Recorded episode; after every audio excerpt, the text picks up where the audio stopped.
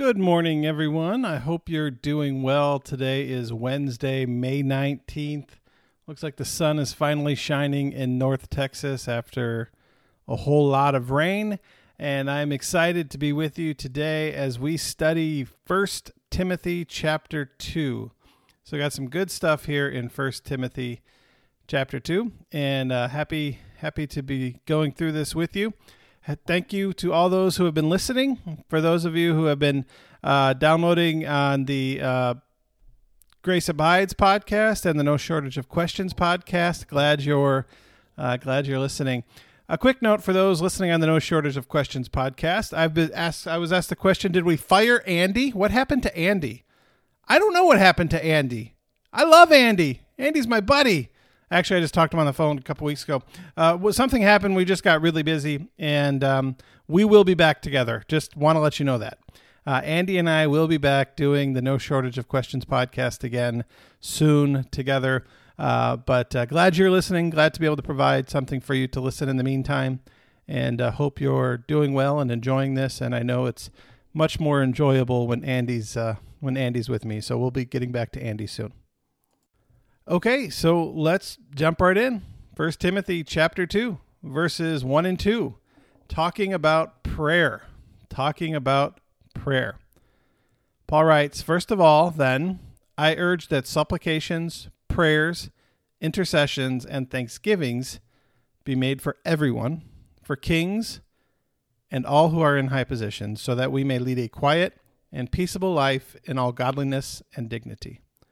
Okay, so, some good stuff here about prayer, uh, some important stuff here about prayer. Uh, lessons that are very applicable to us today and all throughout history. First of all, pray for all people. Pray for everyone. The gospel is for everyone. Pray for everyone. It says they be made for everyone. That's the end of verse one. For everyone, which means we don't we don't pray just for the people in our community. We don't pray just for the people in our state. We don't pray just for the people in our country, but we pray for everyone, everyone around the world, right? Pray for everyone. It's okay. I mean, pray for the people in your community, pray for the people in your state, pray for the people in your country, but pray for the people all over the world. Pray for the high and the low. Pray for the rich and for the poor. Pray for the good and for the bad. Pray for the Republican. Pray for the Democrat. Pray for everyone. Pray for everyone. Christians and non Christians alike. Pray for everyone. And uh, what's interesting here is he says, you know, pray for those in authority those who are in high positions, kings, and all. It, pray for those who are in authority, so that we may live a quiet and peaceable life in all godliness and dignity. Pray for those people who are in positions of authority. Pray for the president, whether you like him or not. Pray for the vice president, whether you like her or not. Pray for your politicians. Pray for your police officers. Pray for your mayors. Pray for your governors, pray for senators, pray for representatives, pray for everybody, people on councils, people, pray for everybody, so that we may lead a quiet and peaceable life in all godliness and dignity. Now, I know that some people are going to hear this and say, well, I don't want to pray for that person. Or maybe a year ago, you didn't want to pray for that person, right? But remember, kings and those who were in high positions at this time were hostile towards the church. They were not friends of the church. They were not inviting church leaders into their homes. They were not inviting church leaders into their offices. They wanted to get rid of the church. And so Paul is telling Timothy to pray for those who are in authority, those who do not like you, those who want to see you go away. Pray for them anyway. Pray for them anyway, so that we may lead a quiet and peaceable life uh, in in you know a life without violence, a life without concern of violence, a life of peace and security. Uh, I think it's an important part of what it means to uh, to be a Christian is to pray for everyone. Pray for your enemies, Jesus said. Pray for those in authority. Pray for everyone. Pray. Okay. Now, what's interesting here is that Paul uses four words for prayer, right? It's supplication, prayers, intercessions, and thanksgivings. So it's four different Greek words that Paul is using. First is deesis, D E E S I S would be how you pronounce it, uh, which is a, a, request, a supplication, right? You're in a time of need. Could be used for uh, that you would request that something from God, right, or from another human being. You know, if if you were hungry and somebody had bread and you requested a piece of bread, that's basically what the word is. The second is uh, proseuche, which is pray, prayer, uh, a request that's only addressed to God, that's only made to God. It's, you would only ask God for this. Uh, the next is enteuxis. I'm probably pronouncing this wrong. My Greek professor would probably fail me retroactively, um, which is an intercession or a petition, uh, in, which literally means to enter into a king's presence and submit a petition to him, right?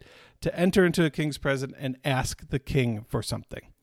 Uh, and then Eucharista or Thanksgiving, what uh, you know, prayer is not just asking for things, but it's giving thanks for things.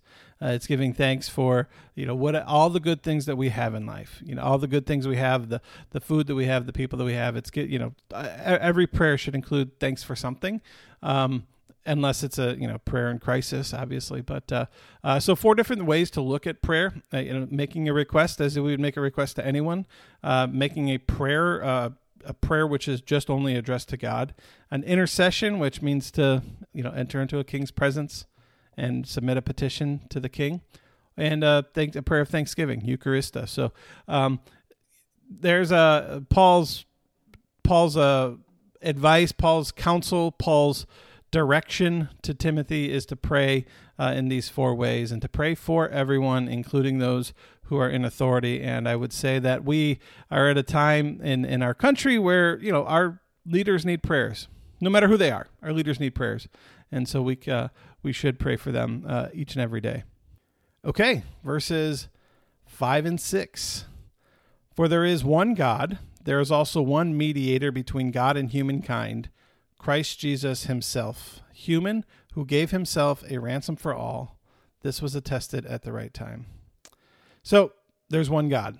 There's one God, which is, you know, Paul is writing to a church that uh, is in the middle of Gentile territory, right? It's a church at Ephesus, and uh, they're the the Greek understanding of religion has kind of uh, made its way into the church, and so they're you know Zeus and all the other Greek gods, and and so Paul is making sure that there's only one God. There's only one God. There's only one God to worry about.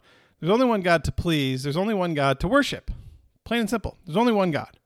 And it, it, which is good news because people at the time they, they were afraid because there were so many gods. They were they, there were so many gods that they had to keep happy. And so you know you could make Zeus happy, but maybe you know one of the other gods you're not making happy, and they could you know strike you down, strike you down. And and so there's only one God whose nature was to love, right? Whose nature was to love. This is liberating news for people. This is good news. This is good news for people who have been living a life where they have been trying to please many gods. And many of those gods, most of those gods, their nature is not love, right?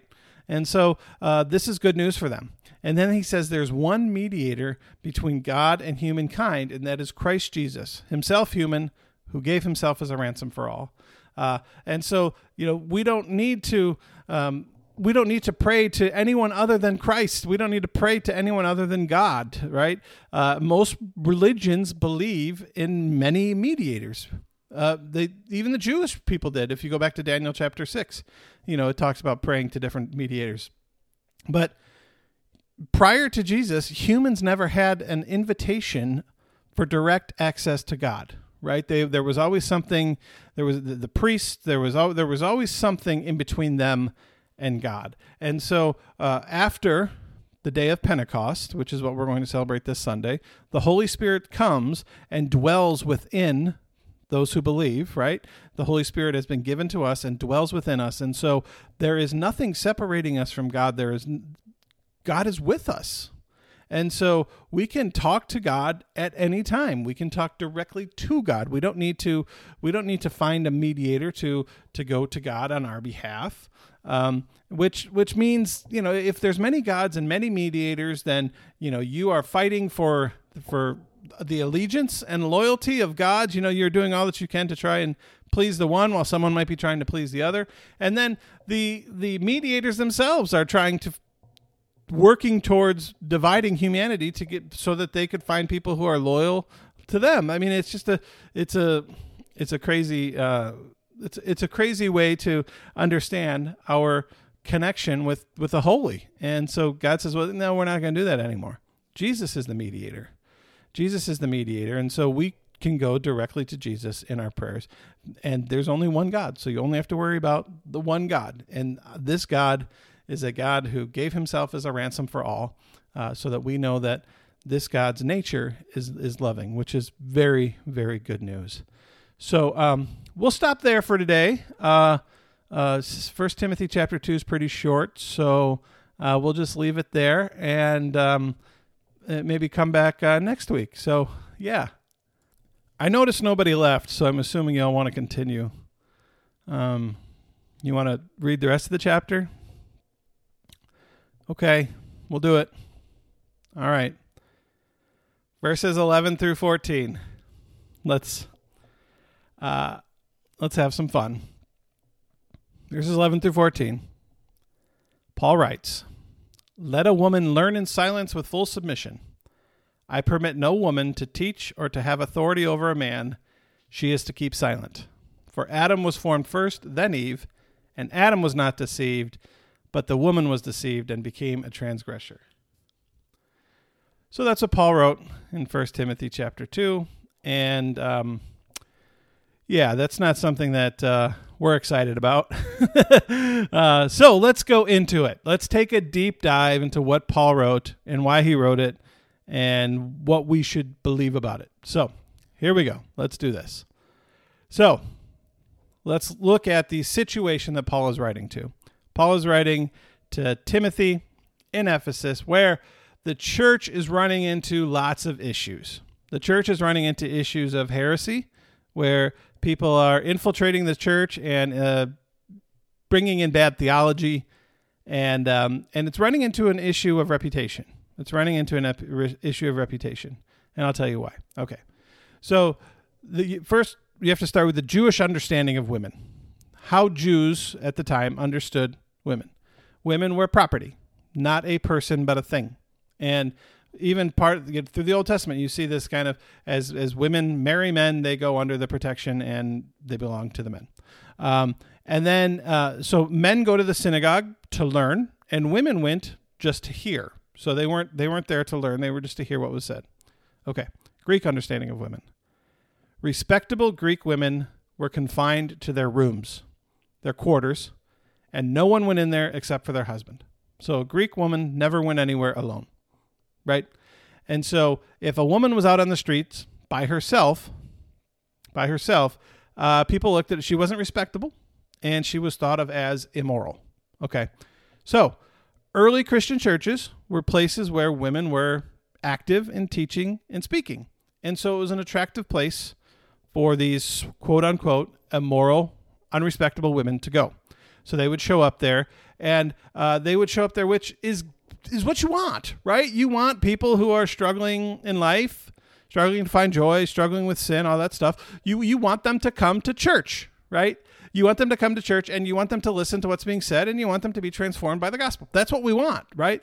But but sometimes people show up to church with agendas, right? They they don't come to church because they want to learn, they come to church because they want to teach, right? And so all of a sudden Christianity becomes what the Bible says and what I think is right right? And so that's kind of what was happening. And so uh, Christianity is running into a reputation uh, problem, right? And so Paul says women should not teach. We're going to come back to that later. Let's look at women in the Bible. What does the Bible of a whole, as a whole, say about women? What does the Bible as a whole say about women as leaders? Okay. Let's go back to the Old Testament. Let's look at women in the Old Testament. Specifically, I want to look at Judges chapter 4, the story of Deborah. Now, this is 3,500 years ago, right? The people of her time had no problem accepting Deborah as their judge. No problem, according to the Bible.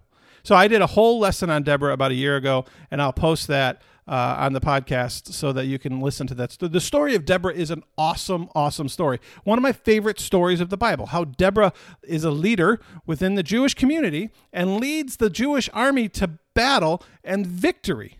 Right? But the victory isn't complete until the next day when another woman, Jael, takes a a, a, stake from her tent and puts it through the temple of the leader of the Sisera, the commander of the opposing army.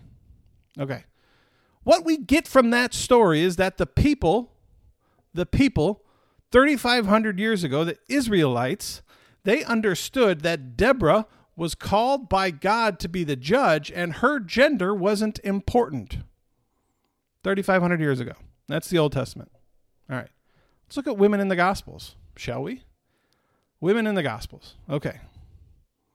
This, the Gospel story starts, doesn't start with Jesus' birth, does it? No. It starts with the Annunciation, the angel visiting Mary and saying, You are going to the, the Holy Spirit is going to come upon you, and you are going to conceive, and you are going to give birth to Jesus the Messiah. Right? So the first the first uh, announcement of Jesus coming into the world was to Mary, his mother. And he only came into the world because of Mary, his mother, saying, Okay, I'm on board with this plan. And as we go through Jesus' life, we see her there. And in Acts chapter 1, after Jesus ascends, we see her part of the early church. We see her part of the early church with the other disciples. If you read through Acts chapter 1, you will find her name there. And then, when Jesus is resurrected from the dead, the first person to see him is Mary Magdalene. And it was Mary who was the first one to proclaim that Jesus was risen from the dead. Okay, so Mary, Jesus' mother, was the first one to hear that Jesus is coming into the world, that the Savior is coming. And Mary Magdalene was the first one to know that Jesus was risen from the dead. She was the first one to go and proclaim that. So, if you want women to stay silent, why tell them the two most important things first? Clearly, um, clearly the they had to tell somebody. Okay. Let's go to women in the New Testament, shall we? Okay, the reading actually for this week Acts chapter 2, the story of Pentecost. Uh, this amazing thing happens where the Spirit descends and is on is on everybody, and you know everyone can hear things in their own language. Then Peter says, "Hey, let's take this opportunity to have a Bible study," and he starts with the prophet Joel, an Old Testament prophet. He quotes an Old Testament prophet, Acts two verses sixteen through eighteen. No, this is what was spoken through the prophet Joel. In the last days it will be, God declares, I will pour out my spirit upon all flesh, and your sons and your daughters shall prophesy, and all your young men shall see visions, and your old men shall dream dreams. Even upon my slaves, both men and women, in those days I shall pour out my spirit, and they shall prophesy. Okay, so verse 16, sons and daughters. Verse 18, I'm sorry, that was verse 17. Verse 18, even upon my slaves, both men and women. They will prophesy. They will speak on behalf of God, men and women, sons and daughters. This is Peter, right after the, the resurrection, and 50 days after the resurrection, right, on the day of Pentecost. And then we go through the book of Acts, and we see uh, Priscilla, Priscilla, who's a, an early church leader, Priscilla and her husband Aquila, friends of Paul, right? Who end up both being pastors to the Christian church in Rome, right? They're like co-pastors. They have a church in their house. And and and Paul certainly, I mean, if, if you read through Acts, it's always Priscilla and Aquila. It's never like, oh, I'm just, I just, I'm, I just want to tell Aquila this because he's the man, right? It's always Priscilla and Aquila. So, what shall we say? What shall we say? we say that Paul's view in this chapter, I, I would say, is that of a temporary regulation for a given situation. For a church that was in trouble, that was dealing with heresy, that was attracting people with bad reputations and intentions. Bad reputations and intentions.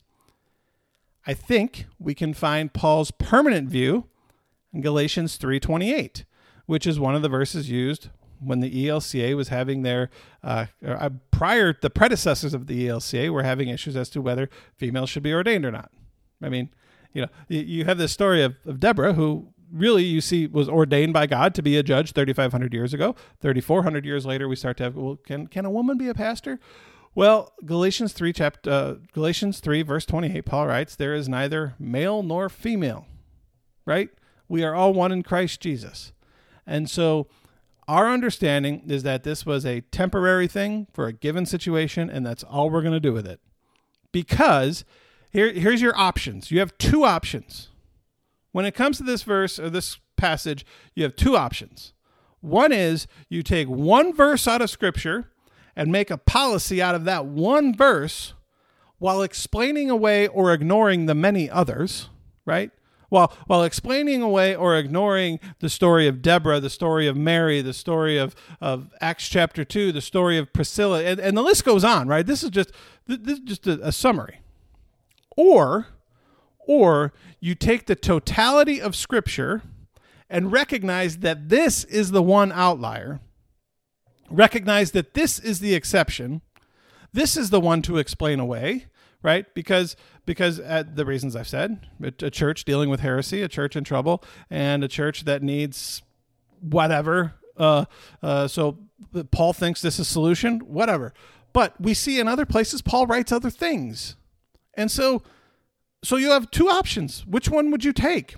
For me, I'm taking the second. I'm taking the totality of Scripture. I'm taking the story of Deborah. I'm taking the story of Priscilla and Aquila. I'm taking, you know, what Joel said, the prophet. I'm taking Mary being the Jesus talked to women all the time. Uh, it, so that's what I'm taking. That's that's the way I'm going with it. However, others are going other way, and that's fine. I can't.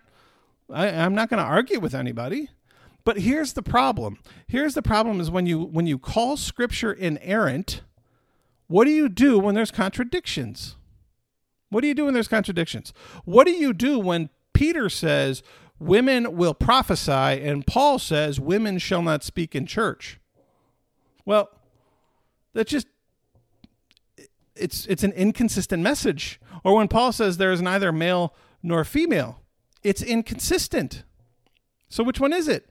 If there's neither male nor female, then why can't women speak in church? Because when we're in the when we're in a church when we're in a sanctuary when we're in worship we are in God's kingdom right? We are all one in Christ. And so there is neither male nor female. There is neither free nor slave. There is neither Jew nor gentile circumcised or uncircumcised. So we're going to let the outlier be the outlier. And and and we're going to trust that Paul knew what he was doing and Paul said what he said for a reason and um, and we're going to take the totality of Scripture and see women as leaders throughout all of Scripture, and we're going to say that's what we base our understanding on. So there you go. That's what we have. That now we're really done with First Timothy chapter two, and um, feel free to share this with anyone who disagrees with you. Uh, I mean, certainly people are going to have different opinions. People are going to have different theologies, and they're welcome to it. However, the, if you're a member of an evangelical Lutheran Church in America congregation or the Methodist Church or any denomination that that ordains women, and you say, "Well, why is it that we do and they don't?" Well, there's your answer. There's your answer right there. So uh, you can rest assured that. I, I, well, I mean, it's up to you, but our theology is the based on the totality of Scripture. So um, if you have questions, would love to. Uh, would be happy to answer them. Nick at abidinggracedfw.org. But uh, there you go. So we'll we will stop there now, uh, and close with a word of prayer. Uh, good and gracious God, we thank you for your many servants throughout all of history, for the men and women who have prophesied, for the men and women who have led congregations and people, uh, for, the, for, those who have been there in times of need, uh, for those who have proclaimed your love and grace. Uh, we pray that you would help us to to be servant leaders, to, to share the gospel with others, uh, to shine your light, uh, to proclaim your love to all those who need to hear it. In Jesus' name, amen. All right, everybody, have a wonderful day. Take good care of yourselves, and we will see you next Wednesday at 10:30 as we go to chapter 3.